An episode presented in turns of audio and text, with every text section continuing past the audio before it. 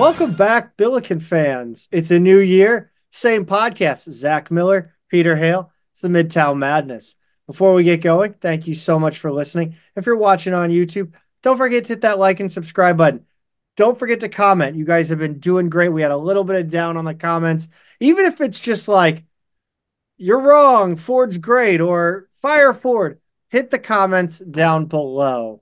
Uh, please. Um, it really does help. Uh, it's season four. And once again, the Midtown Madness podcast is brought to you by Two Men and a Garden. Pete, uh, I did, in fact, pick up uh, Two Men in a Garden medium uh, salsa with the with chips. I think I got the Tostitos brand chips. By the way, Two Men in a Garden, we need chips. I think I think Two Men in a Garden branded chips would be a great addition to the lineup. Um, just do something funky with it, but uh, yeah, I got that and I made it part of the rob your neighbor gift exchange at my family Christmas. And uh, the the youngest, most picky eater uh, was the one to come away with this. Yeah, you're not the most picky eater in your family. I, I am not. I am not. But but that's only because uh, she's in like second grade. I see. So, I see. So yeah, I but you know, um, but yeah, she was not happy to receive this. But I said, look, try it. Let your parents know if you like it, and I can throw it in as part of my ad read. Because if you like it, it'd be like life cereal. Mikey likes it. Um, it would be just like that. It would be perfect. But if you are a person with discerning taste, a grown up with discerning taste, and, and you love salsa, head over to twomeningarden.com and pick up. Uh, they have all their products there. Now you can find them in any local grocery store, but if you are particular about your salsa, you want to get on their website, twomeningarden.com. Follow them on social media at Two Men Salsa on Instagram and Twitter. Pete, new year, new Billikens, right? I hope so, Zach. I this I feel weird right now. I gotta say, this is the longest stretch I think we've ever had that's not COVID related. Yeah. Between games of men's basketball. We shall and not speak that word on the podcast. I don't know if that's true. I can't prove it. I'm sure there was a time in the 20s where they were taking like five day train to trips a, to yeah. New Mexico or oh, whatever. Yeah. To they, uh, they, had to so, take they had to take a boat down the Mississippi River to play Tulane. exactly. So yeah. so I, I'm sure there were times uh, you know, a, a, century ago or the better part of a century ago that, that we went this long. But it certainly doesn't feel like, as long as I've been paying attention, that we've just had a solid two week block that hasn't been COVID related. So I gotta say, it's it's a weird feeling. I hope it's a lot of time to get healthy, to reset.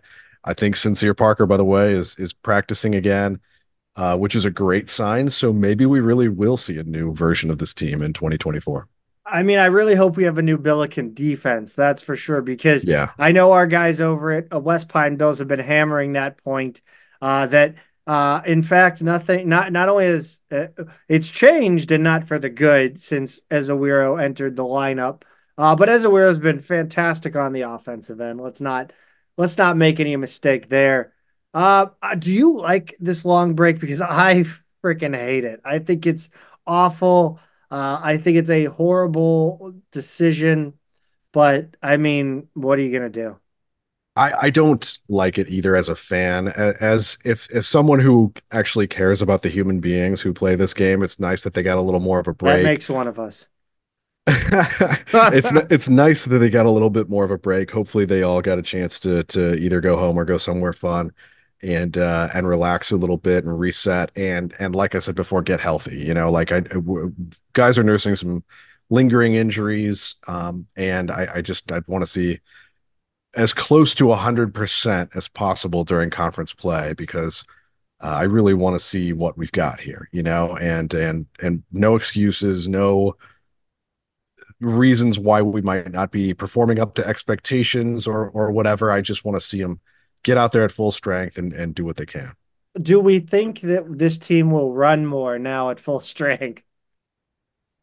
I don't know. I don't think I don't think we're going to see a big style change. I, I'm just going to be honest. I, I, don't. I don't expect anything major stylistically to change. Uh, uh, I'm just. I'm just hoping that with a little uh, more reinforcements on the personnel side, that we see something different.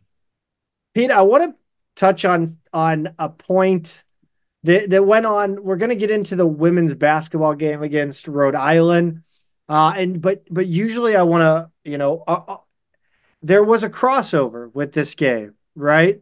Because for uh, one of the first times, and I don't know if it's going to happen again. It might happen again.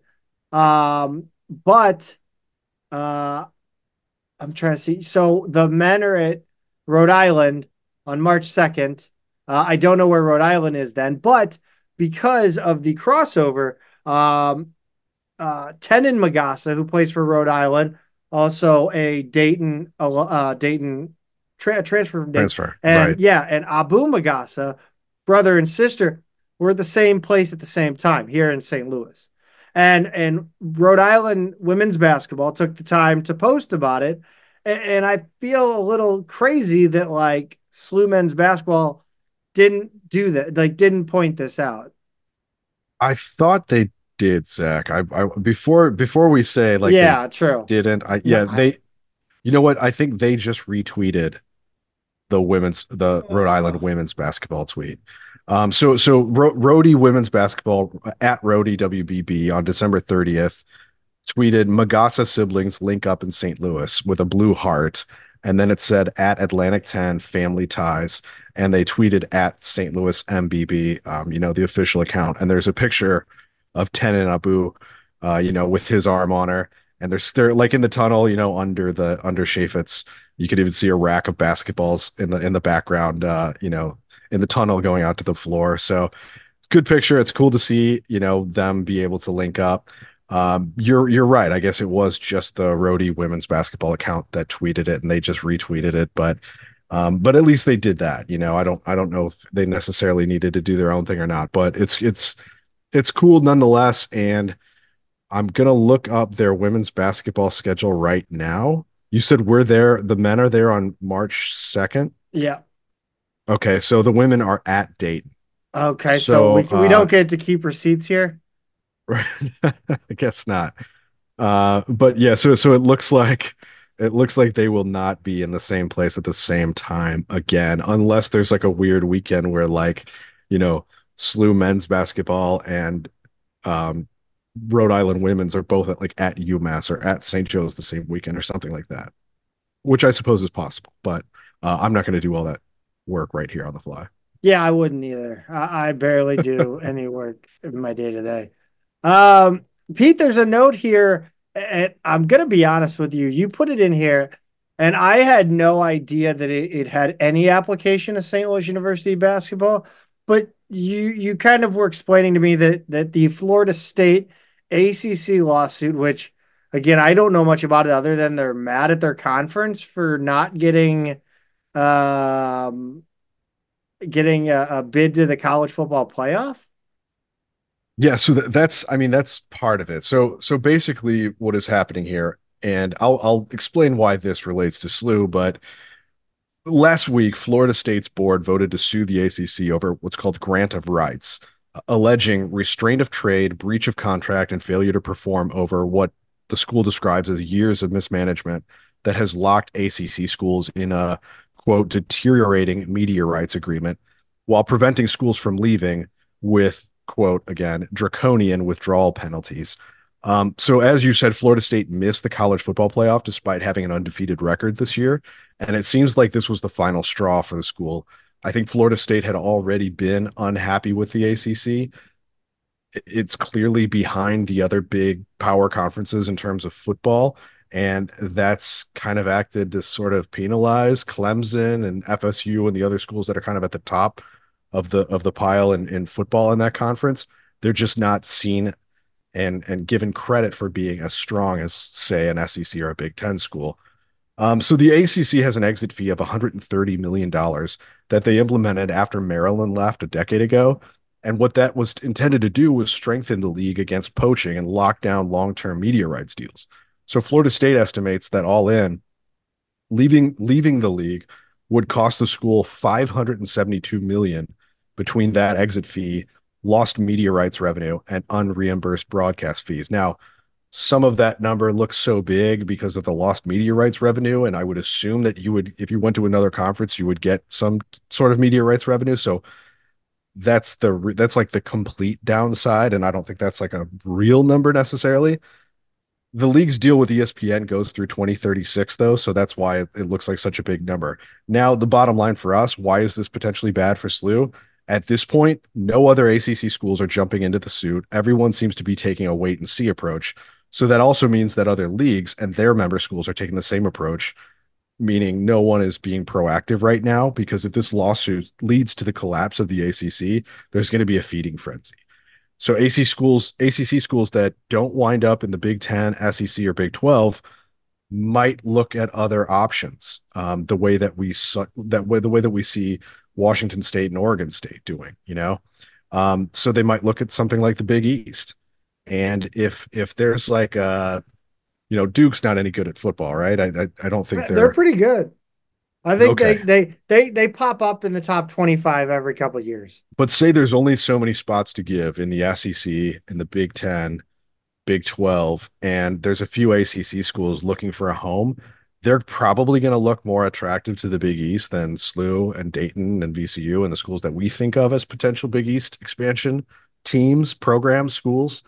So that I think is going to cause a lot of other leagues right now to just wait.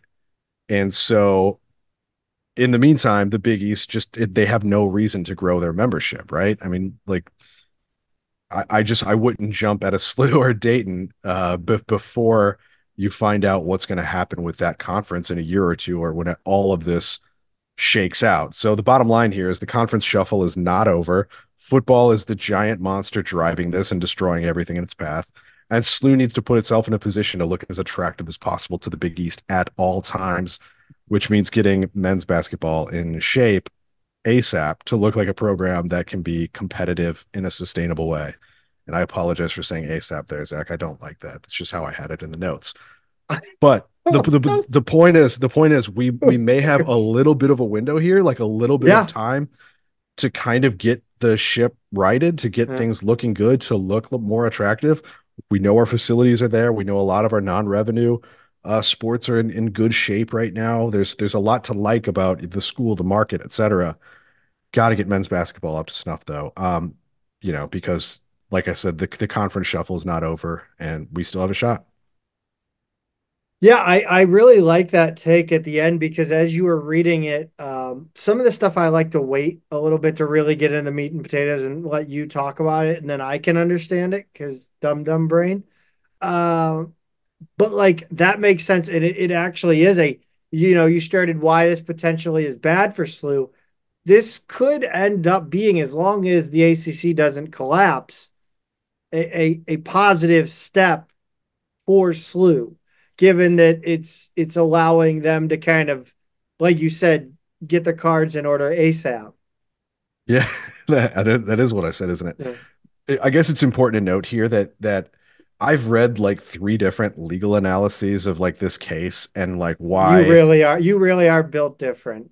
Well, but but the, the my take my takeaway is really nothing that I want to add to the to the conversation here because nobody knows. Like they they really don't have a good indication of where this case is going. Um, it, people seem to think it, it's a pretty even chance that Florida State or the ACC wins, and and there might even be some sort of compromise where they neither looks like a clear winner or clear loser. Um, and then the the other factor is they don't know how long this is going to take. If this really becomes a full trial, it could take a couple years, and then you got to think e- either party is going to appeal the decision after that, right? Like either party who lo- on the losing end of this thing. So it, it could be years. We have no idea what it means. And that's really what's I think going to cause everybody else to take a wait and see approach. So um, I, I, anyway, I think you're right. I, I, I don't think this is necessarily a bad thing. There is a potential positive outcome here. I and maybe that means the ACC staying intact and then the Big East going, okay, we need to act, we need to expand. Um, that's one version of a potential positive outcome for SLU. Um, one one thing I, I, don't even remember if we got into it, but it, one of the out and we don't have it in the notes, but it just occurred to me is this this uh, the the new um, kind of uh, NIL strategy that uh, the Billiken Victory Fund and Troy Robertson and uh, uh, I guess we'll say a handful now because it's been three in the commercials, but there's now two commercials with three Billiken players in them for the Robertson, Petcher, and some other person that's not a Billiken name that I, I, I didn't memorize. Um, their uh, real estate group, uh, and it's been uh, Gibson Jimerson. Uh, I almost said Madani Jara for some reason. Uh, Brad Ezewiro and Bruce Zhang. Uh, Pete, I, I think we both agreed that uh, I think uh, Gibson Jimerson was the surprise uh, star of that. Like he was a he was decent in that commercial. Subtle acting chops. I think uh, you know his his veteran experience really shows there. Yes. Uh, maybe he took a drama class or two or something. I don't know. Uh, he's got it though. And um, yeah, I think th- what's funny, Zach, and I think I said this last time, is this is kind of what we had in mind when NIL came about, right? Yes. Like we thought it was going to be Imo's and Lou Fusz and Bommarito and and all that kind of stuff, and and and so here they are doing a very local commercial. I don't know whether I don't know what to think about the fact that it's for Troy's company and no. he's the head of the BVF, and you think like, um, wow, to see that. Well, I want to yeah. see the receipts what what are we laundering money through the through, through the Troy's real estate group? Yeah, I, I mean, I, I don't. I think it's pretty at least transparent in this case. Like, no, it's it's it's all up and up, but it's. I don't know whether to. I, I'd like to see them getting out in front of the camera for some other companies as well, right? And not just yeah, not just the guy who's who's running the BVF. I've, I've you know, it's interesting that you you talk about getting out in front of the big companies and I just wonder how like are are these collectives these collectives really should be like the business owners in the community yeah. or or it should be like a group of people that are managerial like a manager staff like like that uh that italian guy that uh tommy devito like he, he went and did the pizza appearance or whatever I don't know. It right. feels like it feels like the people in the Billiken Victory Fund should be the ones going out and brokering these deals. Like that should be like should be like almost like a volunteer manage manager service.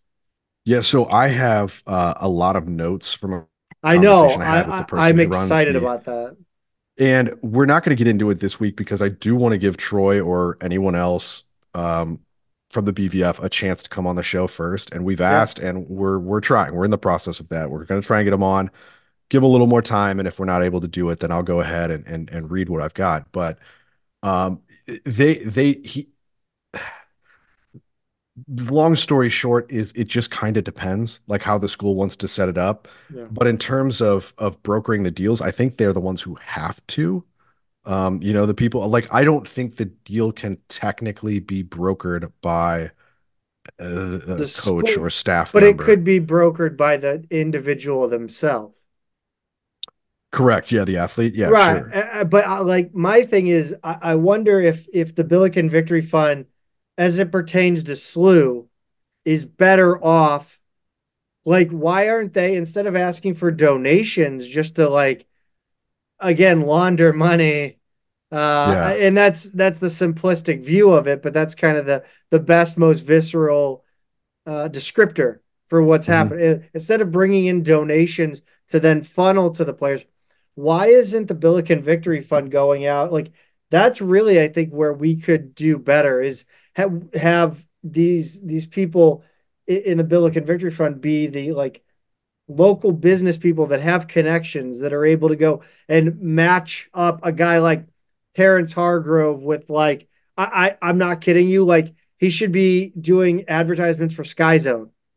Yeah. Like that's perfect for him. Go out and play with the kids, slam dunk on the on the uh yeah on the trampoline basketball hoop, fly like he's the athletic guy. Like go do like advertisements for that. That's perfect. Like I feel like they should be out in the community meeting with, you know, like Jimerson is obviously the putt shack guy. I, I just come on, like, you know, so, Patrick Schulte would be the putt shack guy, right? The top Patrick Schulte should be the top golf guy. Uh, he's an MLS champion now. I mean, yes, he is. He's going to have some different options, but I, I think it, what there there might what might be missing from the marketplace is the sort of like because you can you can go on to SLU's official athletics website and so, register for their um, you know the the whatever they call the the site where you can actually get in touch with a player and make offers.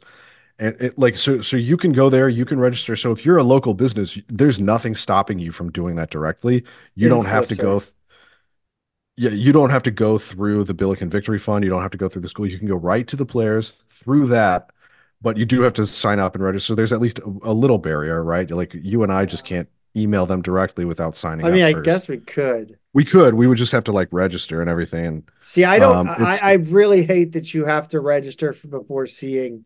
Like I, I before seeing like the fees and stuff like that. Yeah, yeah. like there are a lot of other schools where you can just go see what the what the players offer. Like you know, appearance fee so much. They'll do like a, a cameo style video greeting for so much. They'll do, like, do they have to? Do they have to uh authorize us? Like, like, is there some is there a human on the other end authorizing this? Or is it? it yeah, or is it just like is it like registering for billikens.com? So my understanding is they would have to like report it to the athletic department and then it would be cleared. Like so So I if think... we if we as a podcast just registered so that I could go view the prices and whatnot, like that would not be acceptable.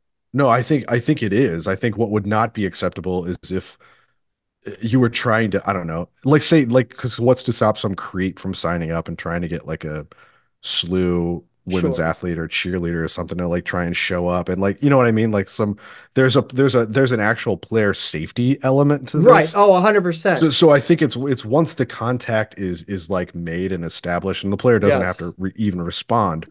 But if there's something that like, you know, they're, they're, I think they want to clear everything through the school first once a negotiation is being made. Um, so anyway, like I, I think there's that, but the the element that I do think is missing is is something like you said is is to where yeah that's not really what the Billiken Victory Fund is, but I do think there is. I don't know how many businesses actually know they can do that, right? right. Like I, I think there's a little marketing aspect missing in terms of like, hey, come come use our athletes for promotions and for yeah. appearances or for camp you know weeks or whatever um, to to kind of to to let the community know like this is an option this is out there and it's affordable and maybe it makes sense for your business or your event or whatever. Um, so so i do think there's there's probably an awareness marketing aspect to this that's kind of missing. i should just i should just do this. Like i should just be uh like a like not an agent a manager a manager. Sure. You know just connect i just connect people there you uh, go. Yeah, it's I, I, don't know, uh, but anyway, back to the videos because I do want to point out that these videos are very funny. Yeah, they they have kind of I think what they're going for and and mostly getting is like the kind of uh, this is ESPN. This is Sports Center, yeah. This, sorry, this is Sports Center campaign that ESPN sure. has been doing for decades now. Um, so it's kind of that it's that vibe, right? It's the local commercial version of that, and I think it's and I good. think I think they're kind of they are taking they're like a spiritual cousin of of the that 101 ESPN ad with the Billiken. Uh, but I, I, right. which which brings up another question: How has the Billiken not been on a This Is Sports Center ad? Like that's that that might be like the biggest upset of this past. What what when did those start? Probably early mid nineties. Yeah, so like, like 95 to 2025. I think had in we, 30 years, how have we not? We're, we're, we're one deep tournament run away from having something like that happen. I swear, you know? I swear to God, if if we make a deep tournament run one time, one yeah. time, Billiken Mania, people like people, and and if you if you have a, and I will go on record as saying Travis Ford hates the Billiken. um, because he just does like it, it, all the evidence is there. Um, but like if you put the Billiken in front of people and we have a great team, like we were so close in 20, 2011, 2012. Mm-hmm. I mean, that the country was ready for Billiken Mania. All I want is the kind of tournament run or sustained success to where we don't need to see that graphic no in, in a national a, a broadcast game the what is a billiken i don't want it as long as people are not asking that anymore, then we will have made it, and I'll be happy with it. I, I think the only program that has reached major success where the mascot is not like and the mascot to, on this one is well known, but I Yeah. think it takes a back seat is Gonzaga Mm. because they have Zags. Like like if you asked the, the lay person that only watches the NCAA NCAA basketball during the tournament, I think they would call that they would think their nickname is the Zags. That's a good point. I mean, that's uh I guess I really hadn't thought of that. That their main mascot is not really part of the I mean, it's the logo you see that the Yeah. bulldog, but yeah, it's not really part of the identity. They put Zags on the jersey. Which is which which that makes that, that in a way that makes sense because Gonzaga, that word is so much more impactful than Bulldogs in the NCAA in the context of the entire NCAA. sure. Yeah. Whereas Billiken, uh, you, what I'm saying is, please, for the love of Christ, embrace the Billiken more. Like Yeah. it, it is, it is the like. If you're looking at how how tough these last two years have been, like give us more Billiken stuff. Like make the Billiken front and center. Like we're tired of Team Blue. like Right. like I'm just not we like I, I am. I don't. I think you kind of are wavering on. Like I think you're you're frustrated with it in you know a lesser extent, less visceral way. But like, give us the Billiken more. Like the Billiken makes every every Billiken fan happy. Like uh, the Billiken, like I don't know. Anyway, that's my tangent Right. on that. But anyway, back to the commercials. Love to see the the tall, the the Bruce Zhang, uh, Brad Ezewiro uh, commercial. I thought I, I was shocked to see Bruce because uh, again, uh, international students, you were like, oh, I thought they were not uh, eligible, but I guess it's just different paperwork. Yeah, yeah, I think so. And I, I- we we had heard more or less that much from from Harriman when we had him on the show Yeah. uh, when he was hired, right? I mean, it was he said it was it's really like it could be done. There are some timing things, there are some location things, but uh, They wrote they filmed like- that commercial in uh in, in, yeah, uh, it's in China. yeah. That was Uh, that that was that uh Michael Soft Binbo's uh, office. That's where they shot it. Did have you ever seen that meme? Uh-uh. Oh, it's a it's a building in China that is Michael Soft Binbo's is on the, it was on the side. If you go look it up, it's a dumb meme, but yeah, it's it's an office space Like a in China. knockoff thing. Yeah, No, it was like I think it was just like I think it means something different when you say it to a Chinese person. Like it's not it's Oh, actually not I'm not I don't know. Anyway, you just gotta look it up. There's a video. Yeah, sorry, not matter. familiar with it. But we're talking about bigs, Pete. And one thing that has just been baffling to me, uh, you know, it, it, it was at the forefront of Billikens.com for a hot minute, and we put it in the notes, and then we forgot about it. But I Mhm. want to talk about the front court turnover under Travis Ford. Um, it, it's it's wild to me, um, because oh, in the pa in Travis Ford's tenure at St. Louis University, he has had one four-year big. Right. That was Hasahn Hasahn French. French. Right. Yes, how like that is wild to me. So the conversation is specifically about bigs that we've brought in as freshmen, right? Right. Or, or yeah, not guys that have come in as upperclassmen transfers, junior, seniors. That's that's not who we're talking about because yeah, we've cycled a lot of those guys in, but I think that's just part of the game now, right? When you're Yeah. looking for a, a, veteran big. So Hasahn French is the one who's who's gone start to finish. We had Jimmy Bell go two years. I don't know if you want to count Casey Hankton or Andre Lawrence on. They probably don't really count as bigs. They're kind of Was Casey forward. Hankton a uh was he a cruise recruit? No. No, No. no, he wasn't. Okay. Um, but but those are guys who who came in and played for two seasons, right? Right. And then you had the one year bigs that we've cycled through over the last three years, one a year. Uh, Donnie Madani Jada, uh, Lassina Traore, who's tearing it up at Long Beach State now, and then Momo Sise, who's who's gone back to uh, who's gone down to a JUCO program for this year. Uh, so so we've had those one year guys. We had Carte'Are Gordon, who obviously didn't last very long, uh, came in as a highly touted freshman. So, I mean, when, when you look at that, Zach, like it seems like we're we're basically bringing in one new big a season, about, Yeah. and they're just not lasting. They're either lasting one or two seasons, and I I I, I guess the the big question for me is what's the value in bringing them in if you're not going to to develop them if you're if you're if you're not going to coach them up. I mean we haven't gotten an instant impact big since french and gordon. I don't know if that's even possible again until we have our nil budget really shored up. But if you're not going to be patient enough to develop these guys why even bother recruiting incoming freshman bigs? Are you just hoping to catch lightning in a bottle? Um, are you hoping they show more right away? Like I don't know how much of this is the program being impatient with guys and how much is these guys being impatient. Like, well, I'm not getting minutes this season. I'm going to go somewhere I can get minutes.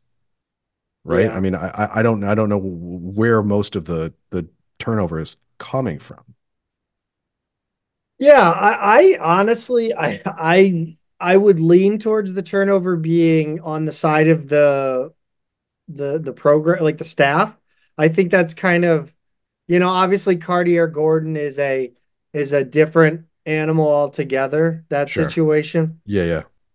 Um, uh, but you look at Diarra, Cisse, Traore, like those are guys that I mean came in and they were fan favorites. I, I think they all. So, well, I mean, I, not they, Diarra, clearly, not no. Like people Jana enjoy really when they play. Yeah, yeah. Sorry, it was more like Cisse, Traore those were guys like they would come in and get the Bruce treatment. Sure, like like the early on Bruce. Yeah, people right? are excited. They want to see how yeah. they do, and uh, you know you you're willing to be a little more patient with a young guy. He's you're, you're forgiving yeah. of their mistakes. You'll laugh off a, a silly turnover, one that bounces off their head. Uh, that's all. That's that seems like a freshman big special here. It's yeah. um, but I think you know, it, but again, like I don't know if it's you know Travis Ford. We've seen we've seen Travis get really mad at Bruce, uh, uh, like, and you're just kind of like, ah, like, uh, are you expecting too much out of these freshmen, and, and are you letting them go early, or are they just like screw this? I, yeah, I don't really know what I, that it's a, it's a good question. I mean, like specifically talking about the three guys um, who are who are African players uh, Traore, Cisse, Diarra, they're all guys who came from Africa to prep schools in the US.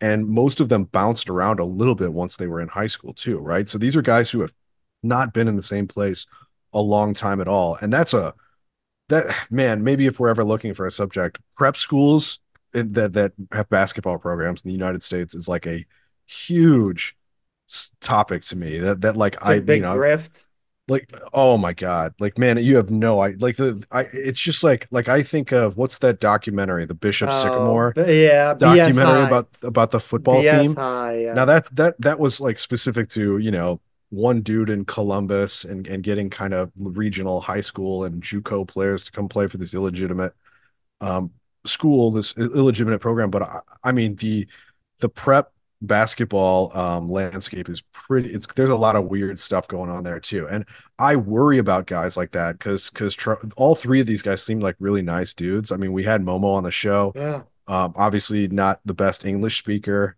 french speaker primarily. Nice kid. And i remember at the time what he said about SLU that made it matter so much to him was he said they, uh, their whole pitch was about family. We're a family. Like this was a, clearly a guy who wanted to kind of root down and spend some time somewhere and really establish himself, I I would find it hard to believe that he opted to just leave and go to a junior college after one season. I think it was probably I think it probably had more to do with Ford feeling the pressure of needing to win sooner than to develop a guy for three or four years um, in the wake of a disappointing season last year. Is you know my take on him anyway. So I think that's probably what's what's going on with those guys, but I and I do worry about guys like that getting lost in the shuffle because of the circumstances of them coming over to the US and bouncing around a lot and stuff like that. I don't I don't like seeing that happen, right? Um but again, that, that's the tip of a, a very a very large iceberg of another conversation. Back to SLU and developing these guys. Um, I think we can say with some confidence that at least some of them would have stayed, knowing that their time would come later while they get up to speed and that we could have had some pretty solid big men as juniors and seniors. But yes. instead, what we're seeing is we're cycling through freshmen and transfers and never have them for more than two years. And I think that method is only as good uh, or better than developing longer term guys if every veteran tra- transfer pans out. No. which includes being im- immediately eligible, by the And, way. and which, being able to get them, yes, which is Right. again bonkers to me that we ended up with one big that was immediately or that one transfer big that was not even immediately eligible. We had 40 minutes. yeah, We had 40 minutes. Like, no. Yeah, I I guess we had four. If you consider the way Travis uses bigs, sure. we Or, or had it has the last few years, yes, right? we had we had 40 minutes of playing time to get away. Give away. That means if you find a big who is fit, like that's he could play the whole game if he wanted to. So it just shows you how big a factor NIL is right now. Yes, I, I mean, think like- so. Yeah, because if because if we're not there in that, I mean that's that's the reason we're not getting our first or second or third options. And that's that's the only way that this works is if you have a guy who's who's a serviceable starting five, not well, not just serviceable but good. That's the situation, and and if you have him for more than one year, that's the situation where you have time to develop guys underneath him, right? Like this, if you've got a guy who who comes and then can't play for a while, or if you have a guy who comes and is just not as good as you needed him to be, um, or or if you've got you know more of a platoon situation and and fewer roster spots uh, for other bigs, it just doesn't work as well. And so, I I, I don't know. I think I I want to see how this strategy develops as NIL does because if we're going to be still be limited in terms of the NIL budget, I don't think they're going to have any choice but to keep some of the younger bigs around for longer. Yeah, I just I don't and I don't like like you said, we could have had a, nice core of of decent bigs. I mean, they're not you say you bring in I mean, imagine this team with uh, you know, and and God love Bruce Zhang and, and uh, uh what's the other guy's name? I can't think of it right now. Steph, Steph. yeah, Steph. God love them.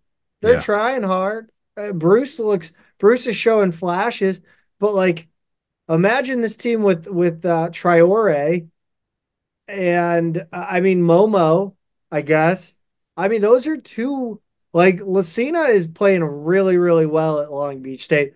Momo's down to a JUCO. I don't know. I mean, the last time we had a, a player go to JUCO was Jimmy Bell, and that was uh, yeah, word on the street is grades. I, I'm not here to talk about anybody's performance in the classroom because mine Sure. wasn't very good. Um, But also, Well- we don't know for sure. But but Right. Jimmy Bell, Jimmy Bell's another guy who's still playing college Eh. basketball. And by the way, at West Virginia and then now Mississippi State, and Yes. and and quite well from SEC Player of the Week. Yeah, right. That that that seems like something that would come in handy. I would. I mean, like, talk about a Jimmy Bell, Traore, Bruce Zhang front court. Talk to me about it. Yeah, I think that's uh that makes a makes us look like a very different team. That is a completely different. I mean that that's that's malpractice that you can't like. I I I mean that that you let Jimmy Bell, and again, whatever the issue is, you have to find a way to help the man and make sure he sticks around in your program. Because I mean, for Christ's sake, I mean he had a nickname, like people were calling him the locomotive. yeah. Like uh, he was he was awesome in his limited minutes. Yeah, I think the other thing here that's that's worth noting is Traore going out to to Beach, Long Yeah. Beach State. Um, he was good there right away. It was it, this wasn't a guy who like Long Beach has taken the time to develop. Oh, Like his his first season there, he plays 33 games. He averages a double double, 13 points, 10 and a half rebounds. Uh, you know, he's a 68% free throw shooter. He's shoots over 50% from the field. Um, he, he's a little bit of sh- gives you a little bit of shot blocking, a little bit of passing.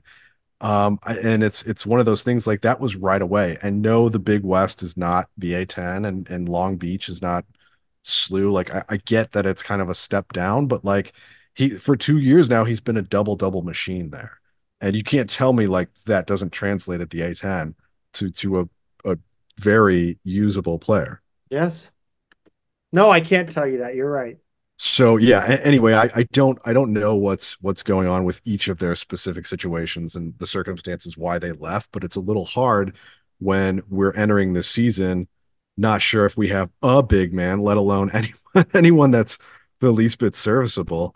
and and we're watching other former SLU players do pretty well in in other schools. Um, that that's just it's it's been hard to swallow, and I, I just don't I don't get the impatience. And um, you know, I've always said bigs take time, and I, I just don't know why why we're not giving them more time. But Zach, I kind of want to I want to ask you specifically. We've got Ezewiro now playing, right? Uh, we've got Magassa not playing the season on the bench. Called We've it. got Bruce and we've got Steph who are both eligible and playing a little bit. Uh, Bruce now more so. Uh, Steph has really faded out of the rotation now that Brad is eligible. But specifically, what do you think the future is for for these uh, these big men and and and I guess specifically the three freshmen? Because I, I think Ezewiro would probably hang around as as yeah, an I, I upperclassman. think he's got no choice. Um, regardless of what happens with the coaching situation. I, well, I really don't know if he has a choice. The way the NCAA is moving, um, but I, I mean, are we? T- I, I think it all depends on what happens in conference season and whether Travis Ford here is the coach. Uh, I would love to have Bruce around. Like, I think Bruce is so far ahead skillfully of any big we've ever had. Do I wish we had Rob Hornet still having the players bang weights around? Yes, I do. Because for now, I, I'm not completely sold on any of our strength and conditioning coaches the way our players get injured. Um, I, I think Steph, I, I'm interested to see he continues to be less foul prone, less act like a complete goon prone, which and, and please, guys, I say that with love. Like, I love watching him go out and beat the shit out of people. I've said it a million times. It's awesome. It's great. But like, he's turning into a little more of a, of a controlled division one big, I think, every, every time he steps on the floor. Yeah, I think so. And it's it's funny because you also like the the stereotype on European players forever has been that they're soft, right? And he's the opposite of that. He's the he's the fearless freshman who comes in there and will will bang with with anybody um in in in the game for better or for worse. I think the other guy, Magassa, is a, a big question mark to me because he put up the kind of numbers in the second division in France that make you like raise an eyebrow and go, we might really have something here. Uh, we just but he might not also be eligible. Right. So we we just don't know. So yeah, we don't have him for this year. Uh, I guess if all goes as planned, he would take a red shirt and then be a red shirt freshman next year, right? I don't know. Um, but but I think that would be the idea. Um, but but I, I'm intrigued enough by what he did at that level, and um, th- th- that I would I would kind of like to see what we have there. But yeah, Bruce reminds me a lot of a young Ian Vujukis. Mhm. Uh, he came over. He's he's really skilled and polished in some ways, and then really needs to kind of catch up and learn the game in some other ways, Yeah, he he uh, needs he needs the some speed of the game. he needs some Jordan Goodwin rebounding academy. Yeah, I Uh, mean, if he can, if he can kind of shore up his rebounding a little bit, um, become a little more physical, but I, I think he's already got a good enough frame to hang. oh yeah. So, so, so I think, uh, I, I really, I really, really like him. I think, you know, of all the young guys we've got, he's maybe the most intriguing overall to me. But anyway, yeah, I, I, I, it always pains me a little bit when guys transfer for any reason. Uh, so so I want the best for all. I want every guy who comes in to just be really good and happy and succeed. yeah. Um, and I know it doesn't work like that, but I, I I almost like if Travis Ford is is hung on to after this year, which I think would be a major mistake. Um, but if that is the case, I I really would like to see him stand pat with his bigs. Um, because it's something he hasn't done in a long time, and it seems to be kind of the the trend um, where it's it's just not good. I I, ag- Uh, I actually agree with that completely because I think if if Ezewiro is this good, right, and like from what we've seen in these first two games, if he's this good, uh, putting up these kind of numbers, then then you do have the ability to develop guys behind him and yeah. give Bruce Is he what year is he? So I I think he, he would technically be a junior. You know, he's he's going to burn this year of eligibility, even though he missed some of it. He's going to burn this year of eligibility, and then next year he would be a senior, Okay. and he's behind the COVID bonus year, so he doesn't have a like a fifth year waiting for him. Yeah, I know, I'm I know. so uh, and we're we're rejoicing the fact that we're done with COVID bonus years, but we're gonna get to a point where there's no, I there's think no. I think we may have one more year next year. I think like that would be the very end of the tail of it, right? But So we're so but we're gonna start running into like where NCAA just goes to complete like it becomes a complete free for all, and we don't have classes anymore. And yeah, but I, I I definitely am I'm with you. I'm getting sick of like the the late 20 somethings in the yeah. in the game. yeah, I'm getting I'm getting sick of the the 22, 23 year olds in college. Yeah, I didn't do no. that. I ne- I, I would have never done that. Well, I didn't have to A watch you play uh sports. Um Uh, yeah, uh, for all the people that watched me try to try to spit game at Humphreys, they were they, they were very glad that I that I graduated. didn't you go here with my older brother? Uh yeah. But uh you Yes, I did. Uh, I I do not recall. Uh, no, let's uh let's kick it around the league, Pete. What do you think? Yeah, let's do it. And it was kind of a weird Zach uh, week, Zach, because I think there were a couple other teams like us who maybe didn't play at all. If I'm just kind of like looking through the numbers here, there may have been a couple more. Um, but we just had one game on Friday the 29th, and then we had uh, almost everybody else go on the 30th. Um, I don't know. I'm I'm trying to read the dots here. That maybe there were one or two others who had a long break like us, but um, regardless. On Friday the 29th, St. Joe's 97, Loyola, Maryland 56. St. Joe's actually mi- might be pretty good, Zach. Did you know that Billy Lange said that uh uh that he doesn't consider St. Joe's mid-major? Yes, I saw that. So I mean, so they're low, I've they're said this. low, they're they're below mid-major then. I, I think there are a lot of uh, you know, A10 and Mountain West and other coaches in those leagues who kind of cringe at the term, and I always have I to. Do. I I don't like it. I don't like the term at all. I think it's flawed and incomplete and misapplied. But uh, anyway, yes, But I I, I I actually don't mind that. I don't mind that. Um Um, go ahead with Saturday the 30th. yeah, a lot of games apparently. Yeah. Um Rhode Island 82, Northeastern, the Huskies 71, Fordham 87, Columbia 78, uh, UMass 79, Siena 66, uh, Davidson 72, Ohio 69. Nice. Uh, Loyola 73, Central Michigan 35. Pete, uh, is that isn't that where uh, he who shall not be named started his career? Central Michigan? Yeah. Uh, I don't think so. Oh, I can't believe I just Googled his name. Oh, No, he no, he's right. Uh, oh, Eastern Washington, Eastern Washington. that's where he went after SLU. Oh, wait, where did he go then before He started Central SLU, Michigan. Did I say S- SLU was his first school. no? He played at Central Michigan. I don't. Let's just let's just keep going. Yes, know. I don't know. fine. Yeah, he started at Central Michigan, bro. I don't remember that. I thought he came I- in as a freshman. No, no, he came in as already as a douchebag. Um, Duquesne 95, Cleary 47. Okay. They beat Beverly Cleary. Very nice. Uh, Howard 71, LaSalle 66, Mason 94, North Carolina A&T 69. Nice. Dayton, I read that the wrong way and I thought it was 96 at first. And I was like, holy shit, what the hell happened?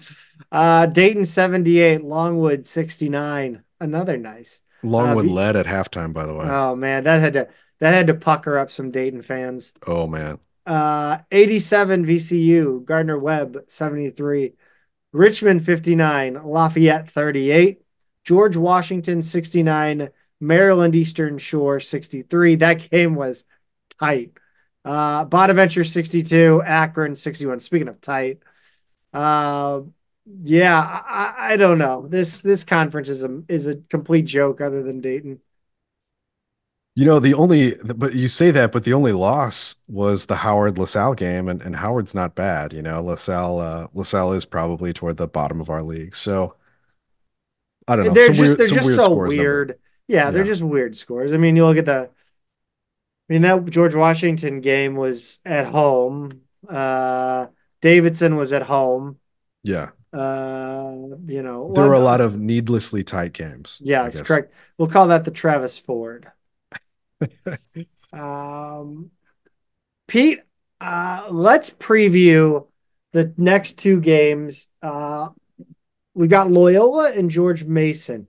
January 3rd here at home against the Ramblers, and then Saturday the 6th at George Mason. I- am scared for this second one because I just cannot stand to lose to George Mason.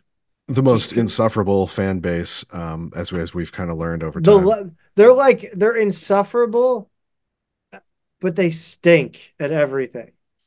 Yeah, so when they so when they don't or when they beat you, it's like it's really annoying. Yeah. Um, Loyola, on the other hand, I don't mind their fans. I gotta say, I've no, I've been, I don't either. I've been they're, happy. They're just they're just they're just dudes that cosplay Gryffindor. That's that's all they are, right? Uh, the the the scarves and everything. Yeah, no. What, I, by the way, by the way, incredible marketing by them. Yeah. Like I, I mean, it, I wish SLU would do something like this. Like yeah. find something to grab onto with the Billiken. Like again, this this thing, like the Billiken's awesome. Use it. Find something. Yeah. Uh, but but the Ramblers are eight and five. They've got wins over Central Michigan, like we just said, Eastern Illinois, New Orleans, Boston College, Chicago State, Harvard, Charleston Southern, and Goshen, lower division school. They lost to Florida Atlantic, UIC, Creighton, Tulsa, and South Florida. I, I will acknowledge that two of those were top 10 teams at the time that they lost. Um, and as we just said a few minutes ago, the most recent game was them holding Central Michigan at just 35 points. Uh, Drew Valentine's in his third year, going 25 and 8 that first year, and then 10 and 21 in his second, prompting a lot of hot seat. Yes, uh, prompting a lot of SLU fans to ask whether he's Jim Crews or not, um, especially after they lost a few early games this season. Um, so I don't know about that, Zach, because when I look at these losses, I mean, there there's not really like terrible losses in there. They seem to kind of win the games that they should, and then I don't know. They they you'd probably like to have that UIC or Tulsa game or maybe even the South Florida game, but um, not an entirely surprising record right now given the schedule. Philip Alston, I think people were real remember from last season. He's just like that physically imposing 6'6, 225, solid muscle kind of dude. He averages 15.2 points a game. He's not the most efficient from outside of the free throw line, but he's pretty hard to stop when he's got it in the perim- inside the perimeter. Um, he he did miss four games back in November with an injury, but he's been back for a while now, so uh, he's healthy and ready to go. Desmond Watson, the Davidson transfer, is their second leading scorer and the only other player in double digits. He scored 11 and 13 in two games against SLU last year um, after not doing much um, against the Bills as a freshman, again at Davidson, not at Loyola. He does shoot about 39% from three and, and shoots about four attempts a game. Um, so somebody that we're going to have to keep an eye on. I guess, given our three point defense. Braden Norris has been playing well lately. He's the fifth year senior point guard who averages nine points and then 5.3 assists per game. I saw a couple people joke that he's been at Loyola longer than Jimerson has been at SLU. Um, I actually think it's the same amount of time, and he maybe even shorter given Jimerson's redshirt um, injury year. But no, I, I actually, I actually think they're both fifth year players. Jimerson's right? going to end up being the oldest college basketball player of all time, right? If he sticks around. If he sticks around, but I don't think he will. No. Uh, I think this is it for him. Um, Dame Adelekun, am I saying his last name right? I can't, I want to say I am, but anyway, he's the Dartmouth transfer. He averages about seven and a half points a game and four rebounds a game. He's 6'8, 230, and between him and Alston and a six foot 10 freshman named Miles Rubin, they do have some kind of versatility in the front court. They do have, also have a senior, Tom Welch, who's 6'8, and he seems to have kind of drifted further down the bench as his career's gone on. He got which, big minutes last year against us, he right? did. So and he was kind of stunk. He, he did, but um, you know, at the same time, yeah, he he really stunk against us. You're right. we beat him, back. but at the same time, like he's been there for so long that I kind of, I don't know, I just assume he'd kind of have some senior minutes, but no, his minutes have gone down. And then they also have a sophomore guard, Jalen Quinn, a guy that SLU offered, and, and I know he visited after being offered and everything but he's deeper in the rotation as a second year player um, than I expected as well, based on how he looked at times as a freshman. I actually thought he had a pretty good appearance against SLU in one of those games last year. Um, Jaden Dawson is another sophomore guard. I'd, I'd point out he scores just under nine points a game, and he's a pretty efficient three point shooter. Um, so he's another another one who will probably look to have a good game against us. They're a solid defensive rebounding team. They don't hit the offensive glass hard though. Uh, a relatively high share of their field goal attempts come from three. They're a surprisingly good shot blocking team, and they move the ball around well. Norris is a big part of that, obviously, that that veteran presence there, and they have a lot of experience overall with seven seniors, all all in the top um, ten or eleven in their their scoring chart. So SLU made easy work of Loyola twice last season. We won by 17 on the road and then 19 back at home. So we've loved this rivalry so far. Uh, we beat them on the glass in both games, and Loyola really struggled to score inside. They did shoot well from three in one of those games, but they were terrible in the other. Uh, I don't know, Zach. I mean, I we've we've played them well. There's obviously some personnel changes. We're a much different team than last season.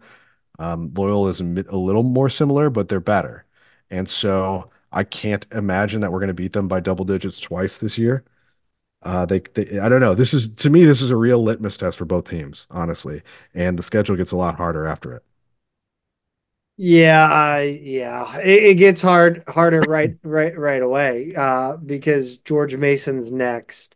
Uh, by the way, I think we win. I, I, think we win both games this year. I think it's just very close against Loyola. Um, yeah, I do. I, I would probably pick. We we're gonna need to both of them. If if, if Travis Ford, if, if I think that's right. Yeah, I'm not gonna say it again, but you, you like if we lose that first one out of the gate and then oh um, buddy. then then then we have i think the hardest stretch of our entire a10 schedule after that.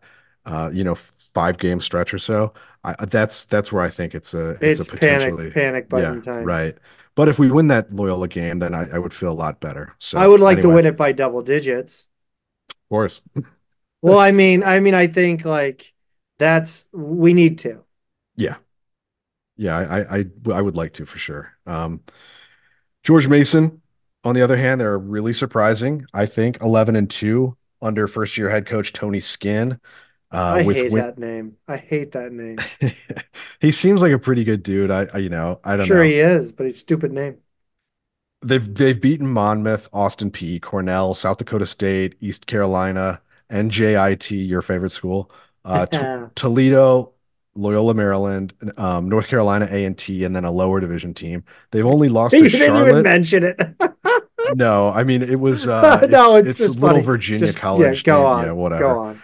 Um, they've only lost to Charlotte on a neutral floor, and then number Tennessee, number seventeen Tennessee on the road. They're actually undefeated at home, Eagle Bank Arena, where this game is going to happen. So that kind of makes me nervous. Um, they they start the A10 slate against LaSalle the same night we play Loyola on the third. Keyshawn Hall is their best player. He's a 6'7", 250 wing. He's a transfer from UNLV. He averages about 16.2 points a game and nine and a half rebounds a game. Three level scorer, good size. A really impressive get, by the way, in the transfer portal. Um, Darius Maddox is a 6'5 junior guard. He averages 13.6 and 3.8 rebounds. He played his first three seasons at Virginia Tech really good shooter. He shoots 42% from the arc and 94% from the free throw line. So uh, he can he's kind of the he kind of puts up the percentages that I would like to see from Jimerson at this point in the season. Uh, honestly, I mean he's just a, a really lethal shooter. Amari Kelly, six nine senior, averaging 12 and 7. Um, if you recognize the name, it's because he started out at Duquesne back in the fall of 2018. Speaking of guys Jesus who've been in, yeah, Christ. Yeah, been in the game forever. He Bro, red- he's older than my podcasting career. he redshirted his second season, stayed at Duquesne for his third year, and then he played two at UNC Wilmington before ending up at uh, George Mason as a grad transfer. He's a pretty efficient scorer. He's a good rebounder. He's even a threat to shoot, step out and shoot a three on occasion. He does get into foul trouble sometimes, though. So I would, uh, you know, I, I, I'm really curious to see the matchup between him and Brad. Um, Ronald Polite is back for his fourth season. He's scoring 8.6 points a game. And then they have a player, a pair of players averaging just over seven points each, a freshman guard named Baraka Okojie and a senior forward named Woody Newton, who actually had a SLU offer back in high school. There's some great names on this team, like low are. key great. Ronnie Polite sounds like a character in a movie. Yeah. Uh, yeah. I, I like it. I like it. Um, and then yeah, so so Newton, uh, George Mason is his third school after Syracuse and Oklahoma State. Mason's a pretty interesting defensive team. They absolutely lock it down inside the arc. They hold teams to 40% shooting. They actually led the nation in that stat a week ago, and now they're third. Uh, but they don't force many turnovers at all, less than 10 a game. They just have a really disciplined, stay home approach on defense, which, you know, honestly, we've seen SLU coaches in the past play. Um, they really try and play a slow game overall. They try to limit possessions and control the pace, you know, at both ends, obviously. They're a good rebounding team, especially on the defensive end. Um, and and Zach, I gotta say, overall, the vibes are really positive out of Fairfax. Skinn is an alum. He's class of 2006, just a year after me, and he is a, a bunch of transfers that are clicking um, within a really disciplined, defensive-minded approach. He's got some recruiting wins for next year already as well. So I got to say, he looks like a great hire out of the gate so far. Uh, but then again, so did Drew Valentine, and that's become more questionable. So we'll we'll see where it goes from here for him. But I, I'm re- I'm always impressed where a first year coach, like we saw against Utah State, has a team full of transfers that really play well together. Um, I, I always find that really impressive, and it seems like that's what he's doing. And uh, and yeah, we go into an arena where they have not lost yet. So not looking forward to this game, Zach. Nope, nope, nope, nope. Um, you know, talk about a game that uh that people were looking forward to and then it just kind of fizzled out. And and I think Travis Ford was looking forward to it too was uh, uh Vianney's game uh at the coach was it coaches versus cancer? Is that what that was? You was it's the Webster Groves tournament right? Yeah. Uh, well whatever it was. Anyway yeah, yeah that's I, I mean j- like you can't like this just adds to like the number of just weird stupid things that have happened in the past year under this under the current regime. So you're talking about Ford going to to watch a high school team, and then both of the players that we have offered had to sit out the game because they were suspended uh, from the game before, right? Correct. Yeah, yeah. So I I I have. I've gotten, uh, I guess, some of the accounts of what may have happened between Vianney and DeSmet, and uh, it seems like Zach that it may have not just involved Luke Walsh and Eddie Smojic, who who SLU have offered on Vianney, both of those guys, but it involved uh, the sons and the man himself, uh, former Billiken John Duff from DeSmet, um, from from what I hear. So it was it sounded like quite a uh, situation between Vianney and DeSmet, and uh, you know it's it's I guess it's just what you'd expect from those schools, but nonetheless, I I think it's it's pretty I, uh, it's for it's definitely a forehead slapping moment for me that that Ford ends up going to that game um, after seemingly we why we really would he have not would is there another reason he would be at that game? Well, who so so Vianney played DeSmet the game that before night. Who were they playing in this game? It was uh I don't even remember.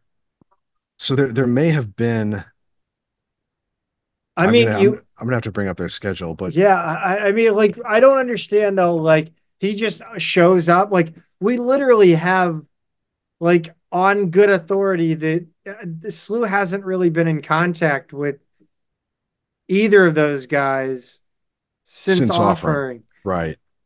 Yeah, yeah, So this um this was they played. Okay, so they this was all out at Maryville. Sorry, I said Webster Groves tournament. Yeah. I had the wrong tournament. They were all playing out at Maryville. So if Vianney beat Eureka the first night, then they played DeSmet and lost, and they had the big brouhaha the second night. And Hickman. so they played Hickman, Columbia Hickman, the third night, who I don't know a lot about. I mean, I, I guess I'm they have they have a guy named Isaiah Bonaparte, which is pretty freaking cool. That is cool. I'm not sure I'd have to do a little homework on some of these names to see if Hickman might have a dude. Um, you know, they've got I'm seeing some 2024 players here, but anyway, yeah, I, I don't know. Maybe uh, he, he, was maybe he was finding another uh uh Billiken adjacent mascot to be mad about in the Kewpies. The Kewpies. I I forgot that that's what Hickman was.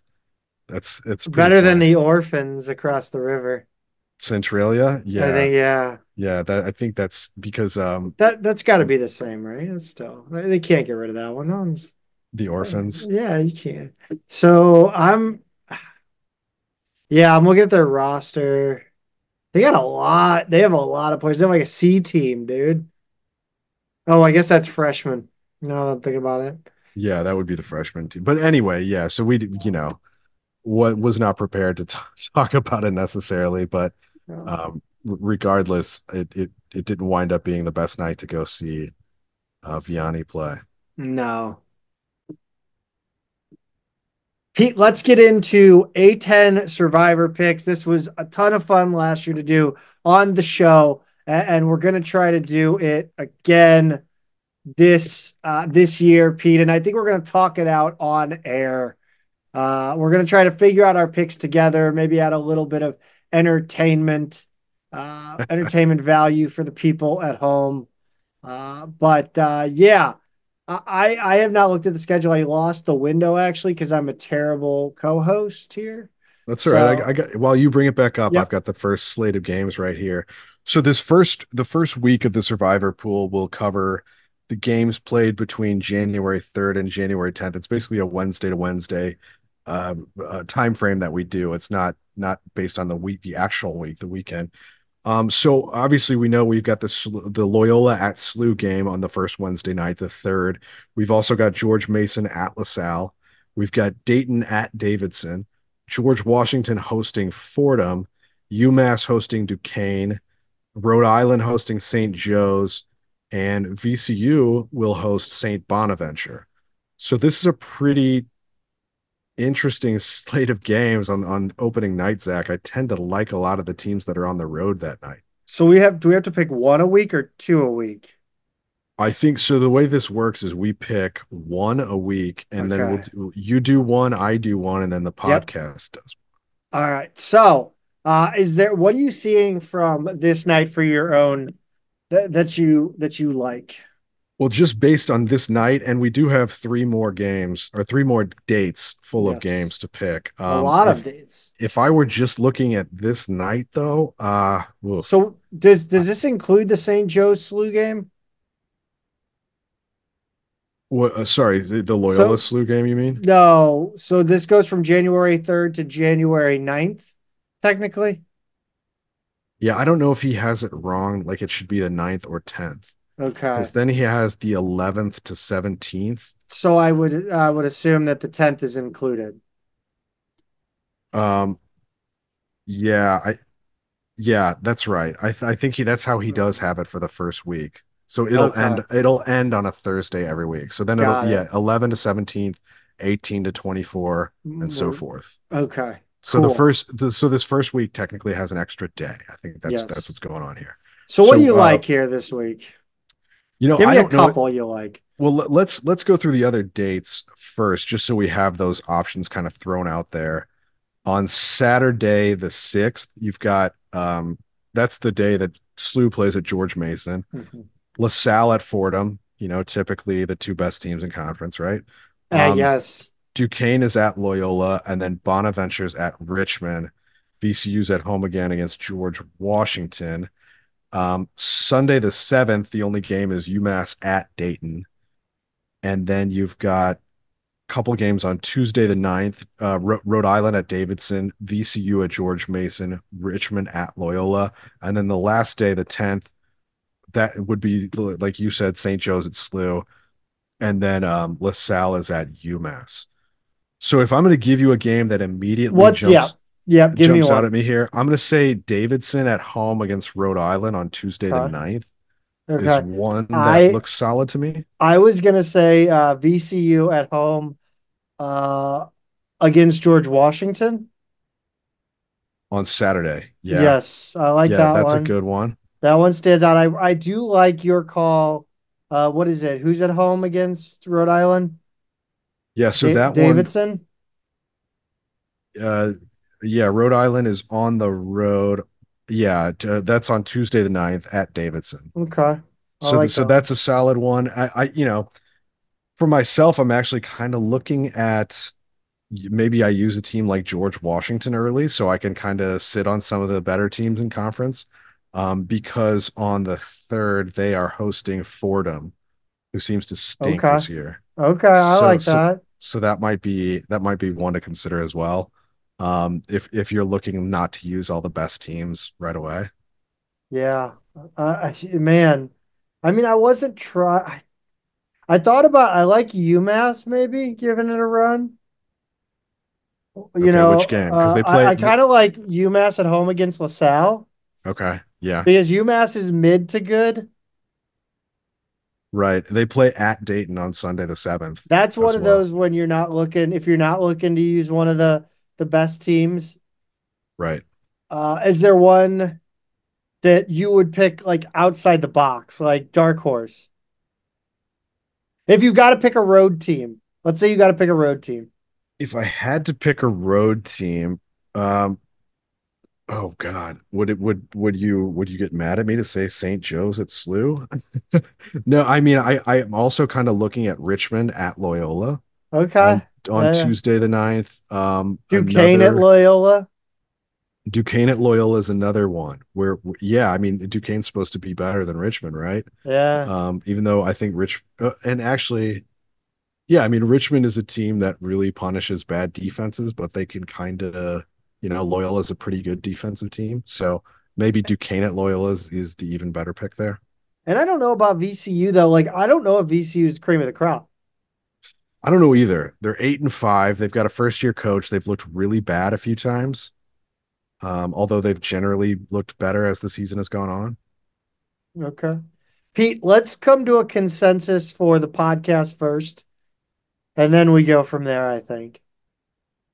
Yeah. So, all right, what's what's what's the strongest pick for the podcast? Are we just gonna go the absolute strongest pick for the podcast just to keep the podcast in as long as possible? I tend to be a, I would I would probably be a little more conservative if, if I'm sharing, Okay. you know, I like it. Um, I like it. Um, I think I I think it's conservative, but not overly conservative to go with that VCU George Washington game. okay. I also think Davidson at Rhode Island is conservative, but a little it's got a little risk to it. Um, you mean Rhode Island at Dave Davidson? yeah, sorry, Davidson at home. Yeah. Um, uh, I I I think the most risk is I think I don't know. What do you think about those two? Yeah, I, I like both of those. Um, Okay. you know, it's a coin flip. I would be ha I would happily use either of those for myself as well. Um, okay. let's see here. V uh oh, VCU's got Bonaventure to start the week. So you're talking about VCU, George Washington next week. hmm Wait, what day is that? What what year is it? That's Um, Saturday. VCU George Washington would be Saturday. Gotcha. Okay. Yeah, Uh, uh, go ahead. Joe, no, you you you make the call, I think. I'm more, oh man, their records kind of bother me. George Washington being 11 and 2 and VCU being 8 and 5. Yeah. Uh, I, yeah. I I just think I, I just uh, think I just think Rhode Island's clearly worse. okay. Okay, we can go with Davidson uh, at home versus Rhode Island. But again, I don't trust uh, Matt McKillop. No, I mean I don't either, but I think Rhode Island stinks. So How does Rhode Island stink under Archie? in year two, they shouldn't be this bad. No. I can't wait till we hire him. But I, I don't know. I think I think Davidson at home is is pretty solid there, and I, I don't quite know yet how good um VCU is. And I, I will say Davidson has lost or has won their last seven. They haven't lost since that St. Mary's Okay. game. I like it. Davidson, lock it in. Yeah, let's let's do that one. Let's do Davidson at home. All right. What are you going for yours? For mine, I might go ahead and go with a little bit riskier one. Another team Okay. that I'm I'm not super confident in, but I think they're going to hold home court. And You're that's not gonna going to be do it. You're going to do What? it, aren't you? George Washington over Oh. Fordham? Oh, I thought you were going to go George Mason over SLU. No, no, I'm Oh, gonna, I'm gonna leave SLU out this week. Yeah. I don't quite know how good we are yet either. Um, I'm I'm gonna go with George Washington over Fordham at home. Uh, I just I just think that is risky. You're playing with fire there, brother. two teams who didn't play the toughest non-conference schedule. I know I'm playing with fire with George Washington, but they're another team. They've won five in a row. They're at home. They're playing a Fordham team that's just not great. Uh, yeah, I, I I'm I'm gonna go with that one, and that way I still have my Dayton's and my VCU's and you know some of the other teams that should be better. Yeah.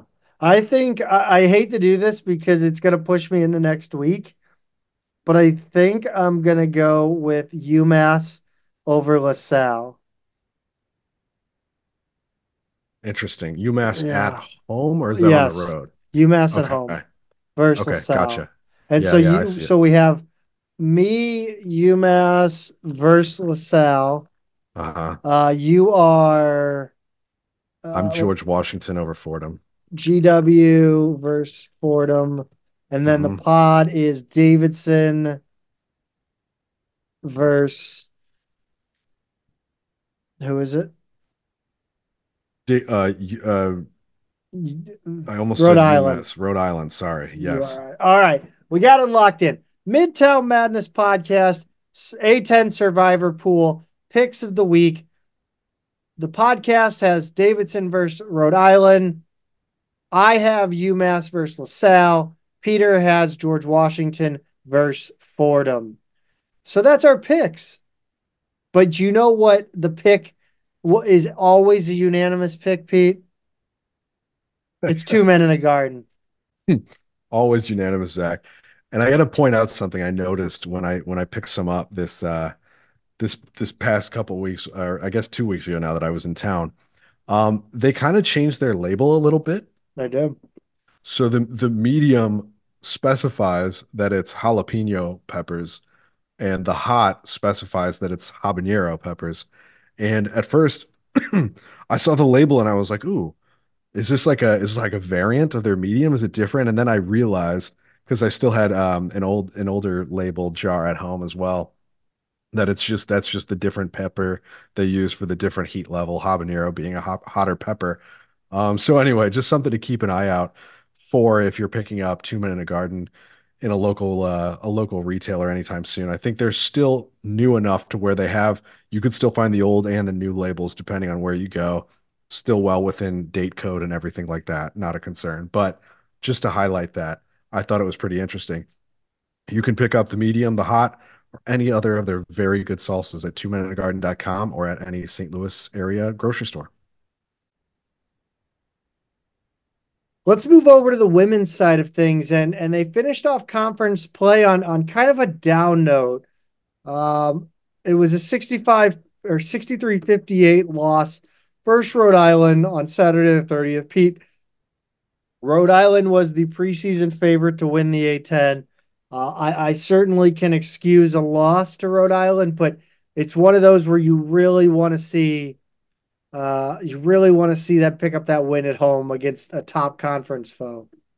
You really do, Zach, and especially like the way that this game went, right? It was it was their first home game in, in three weeks. Uh, we already mentioned that Tenin Magassa was in town to reunite with her brother Abu, but she was out with injury, and so we didn't really get to see her play. And she's typically been a starter for them, um, but she's been out the last few games.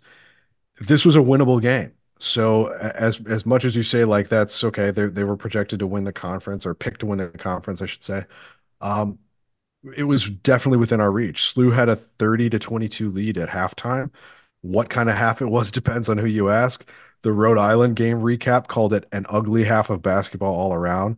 And then the SLU recap just kind of broke down every scoring run, um, which which I thought was pretty funny. They got a lot more colorful in their write-up.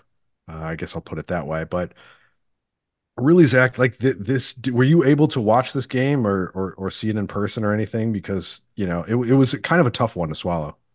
Yeah, I was uh I was able to watch a lot of it. Uh it really just felt like it was uh frenetic paced, Yeah, uh, a lot of uh turnovers, a lot of just, you know, I mean there were some really nice plays. I think there was a, a great pass and finish from uh Kennedy uh from Ken Calhoun to Peyton Kennedy. hmm Uh, that was just gorgeous. I thought uh, there were some really great plays from Julia Martinez, but I mean, this game was just a kind of a dogfight. It was just Yeah. gross. It, it was. I, I think honestly, I think the ugliest thing was the shooting. You know, like the, the turnover number wasn't too out of control, but you look at the first half and Rhode Island was seven of 22 from the field and one of eight from three. Um, you look overall for the game, SLU shot just over 38%. They were under 20% from three, 64% from the line. Rhode Island, they, I think they had one fewer make from than SLU. They were 37%, 22% from feet, the the three point line, and then uh, 61% from the free throw line. So that's to me where it was ugliest overall. Um, but the but the most frustrating thing about this, Zach, is it was just Rhode Island's offensive rebound. That was the the difference in the game. You know, Yeah. we're up eight at halftime. Rhody goes on the, the a run to take a lead in the third quarter, and then they mostly held on to it the rest of the way, not because they got hot, but because they hit the offensive glass that hard, or or I guess SLU didn't, you know, get defensive rebounds like they should have. At one point in the third quarter, Rhode Island had eight offensive boards and SLU had seven total rebounds, uh, which is hor horrible. For the game, they finished with 45 total rebounds, 16 on the offensive end and SLU was 12 behind them with 33 total rebounds, seven offensive rebounds. Had they been able to actually get those defensive rebounds, I think this game goes the other way. SLU got to within two late in the fourth quarter, despite all that. I mean, so so that's that's really to me that was like the whole story of this game. I really think this is where the the the attitude surrounding SLU women's basketball differs from SLU men's basketball. There's that hope there. There's Yeah. that feeling that we're in games, no matter like like I think there was a point in this game where I think SLU was down seven or eight, and I go, oh shit, this one's over. I was like, wait a minute, no, no, wrong team. Like this team can jump the gap.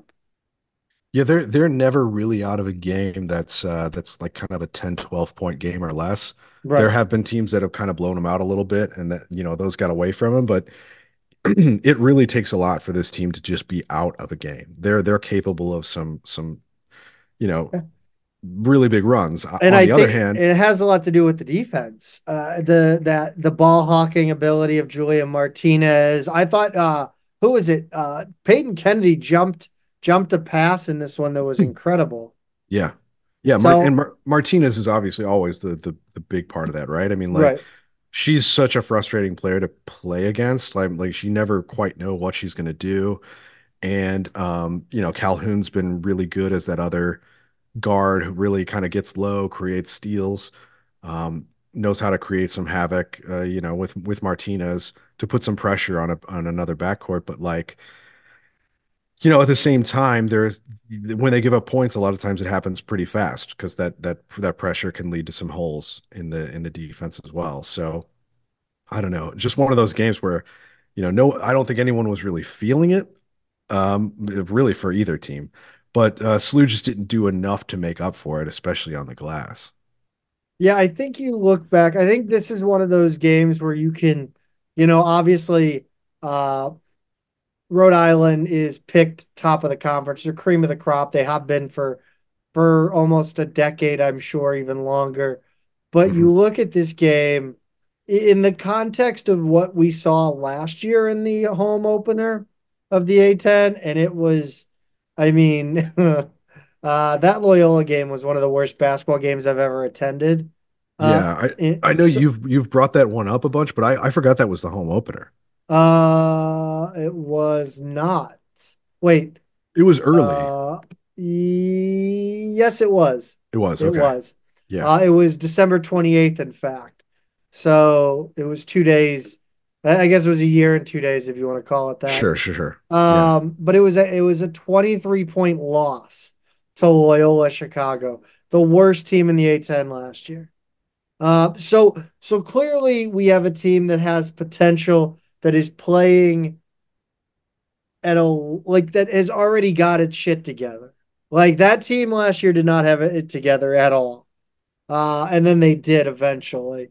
Uh, but uh, eh, we we have a higher jumping point, so hmm I, I think we're in good shape heading into the A10.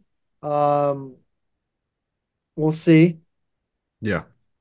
Yeah, no, I, I agree with that. It's just a matter of like, okay, that team goes on this unbelievable run to conclude a 10 play into the conference tournament.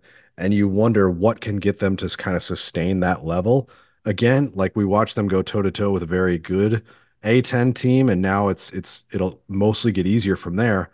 But you know, what how do you how do you sort of clean things up a little bit to where you know those other games are going to be wins, right?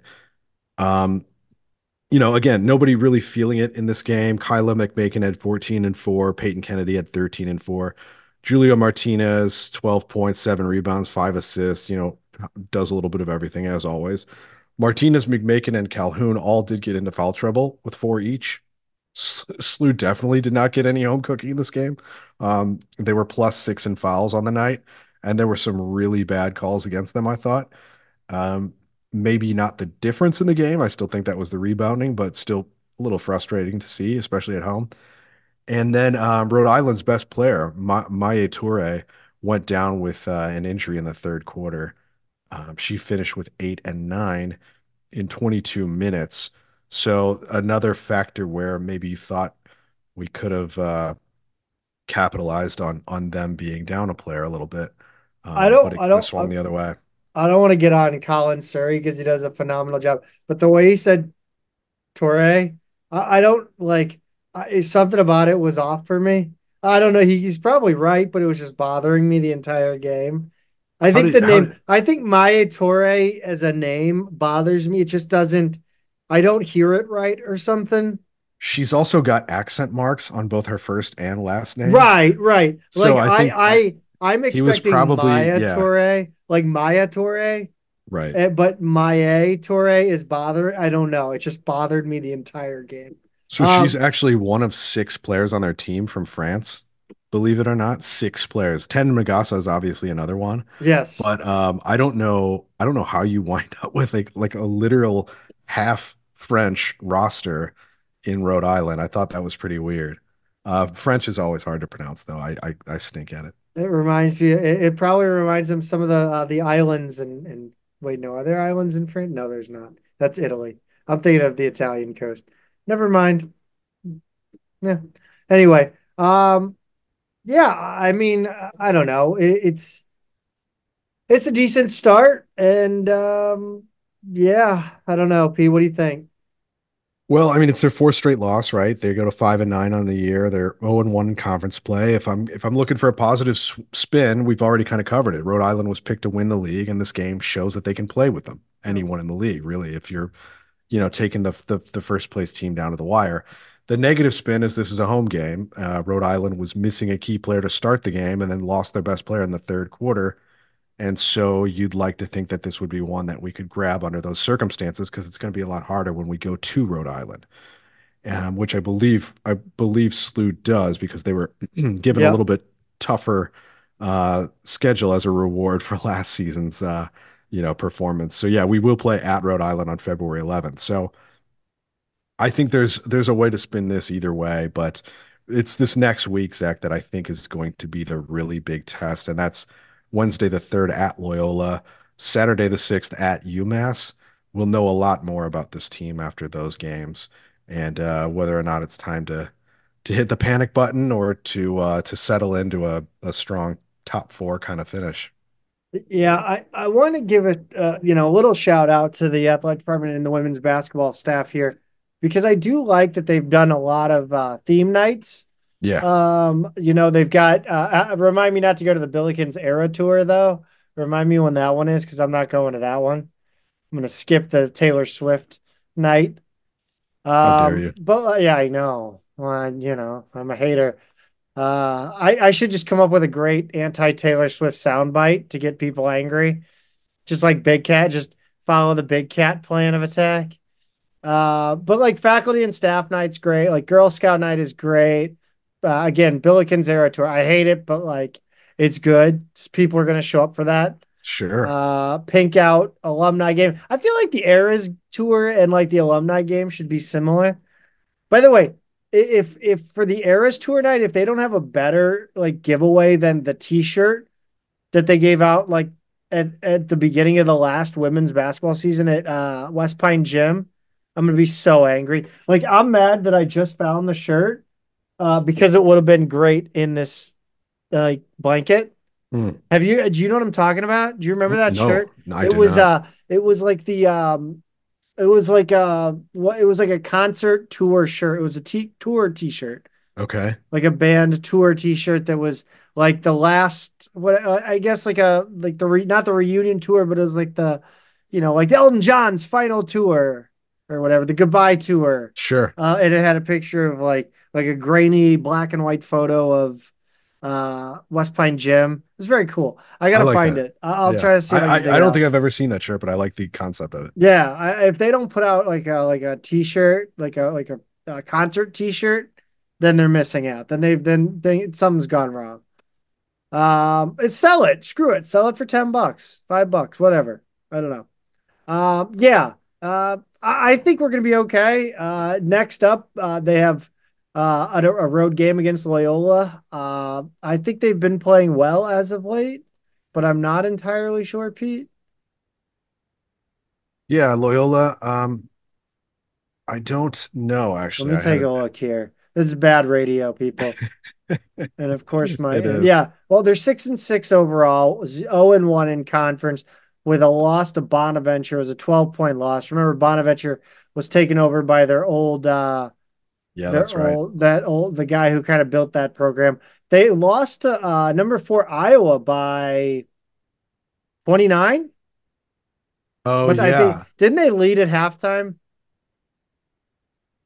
They led at halftime. That I don't know. I would find that hard to believe. Uh, it was let's see, third. No, uh, no, it was fifty-one to forty-six at halftime. Yeah, so it was close, but I mean, you're talking Yeah. about a Caitlin Clark. Yes, twenty-eight to Loyola. fifteen and nineteen-eight in the in the final two quarters to to Right. to run away with it. But hey, Loyola seems to be a little bit improved. They at least hung with Iowa for. They played a tough schedule. yeah, they too, really have. so. Um, they beat SIUE 77-74 on field trip day at Gentile Arena. Um, I like it. They, it looks like they've got a lot of themes there too. yes. Uh, camper reunion's kind of cool too. Anyway, uh, Pete, I I think that's it. Oh, they play Saturday the 6th at UMass as well. UMass being another one of those teams that kind of really does well on the women's side of things. They do. They were really good last year. They're not as good this year. Um, I think they lost a lot to graduation, but Uh, uh, The A10 women's basketball, I think, is having a moment. it's getting better. I mean, it's definitely getting better. I, I looked at the net rankings coming into last week's show, and uh, with, there were there were some teams with kind of a lane to at least get you know NIT, if not Oh my God, UMass is two and eleven. Right, they lost everybody. Holy shit! Yeah, yeah, they they really fell off. But Dayton, um, what is Dayton doing? Like Dayton is in a like they. It's I think it's time to start hitting the panic button, dude. Well, it's ye- year. They're also year two with a new coach, and uh, Ah, that that that's a that that is. I I mean, from what they like, they made a. I I think they might have. To be fair, they might have made the hire that I would have made, uh, if I was the day. So. You know, but I I do think it might be time to hit the panic button in the in the Gem City. Is it the Gem City? it is. Okay, cool. Um, yeah, I think that does it, Pete. I think it does, Zach. Uh, I just want to say Happy New Year to everybody, and uh, thanks for listening to the show as we bring it into another calendar year.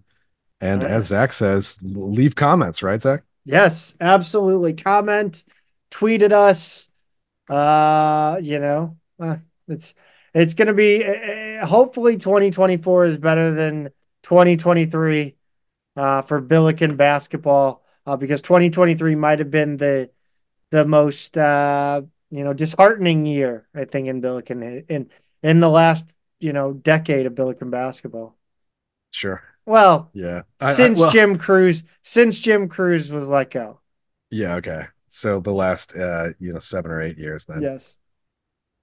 That's right. fair. Yeah. Um hey, new year, same same thing as always. Go Bills. Bye.